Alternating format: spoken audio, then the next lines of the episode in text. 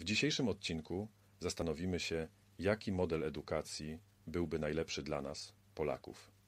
W dobie globalizacji, technologii i dynamicznych zmian społecznych ważne jest, aby nasz system edukacyjny odzwierciedlał nasze unikalne wartości narodowe oraz potrzeby społeczne i gospodarcze. Dziś przyjrzymy się, jak taki model mógłby wyglądać. Cecha pierwsza. Przedsiębiorczość jako podstawa. W Polsce odnotowujemy rosnącą falę przedsiębiorczości.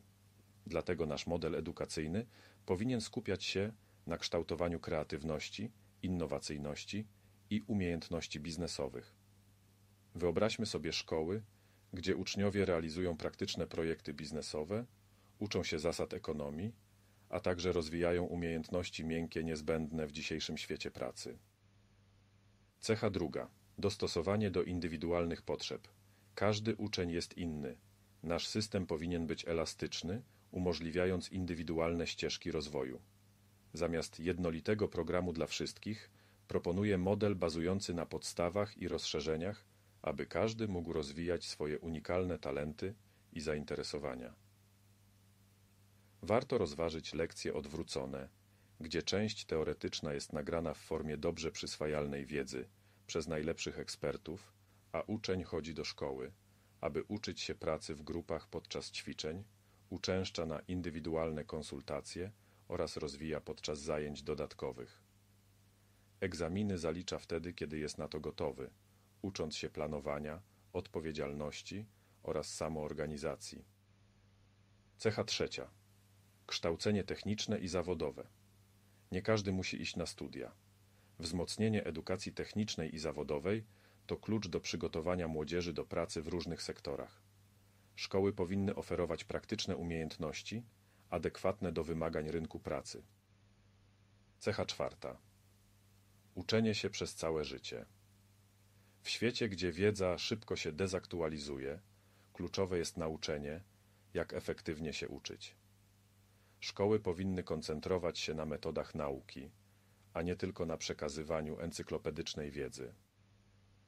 Cecha piąta. Technologia i innowacje.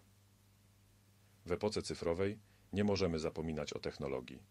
Wykorzystajmy e-learning, nauczanie hybrydowe, gdzie wykłady online łączą się z praktycznymi zajęciami w szkole. To pozwoli na lepsze wykorzystanie czasu, rozwijanie relacji interpersonalnych oraz umiejętności takich jak wystąpienia publiczne czy praca zespołowa. Cecha szósta.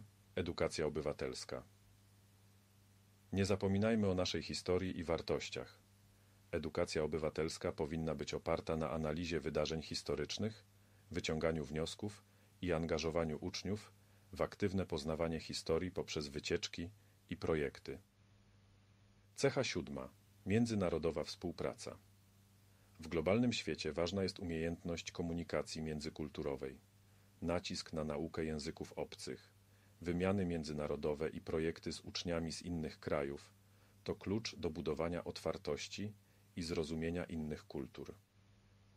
Podsumowując, optymalny model edukacji dla Polski to taki, który łączy nasze narodowe dziedzictwo z nowoczesnymi metodami nauczania, kładzie nacisk na indywidualny rozwój, przedsiębiorczość, technologię i umiejętność adaptacji w szybko zmieniającym się świecie. To nie tylko wyzwanie, ale i szansa na zbudowanie systemu edukacyjnego, który będzie służył przyszłym pokoleniom Polaków. Dziękuję za dzisiejsze spotkanie i zapraszam do dyskusji na temat tego, jak razem możemy kształtować przyszłość polskiej edukacji.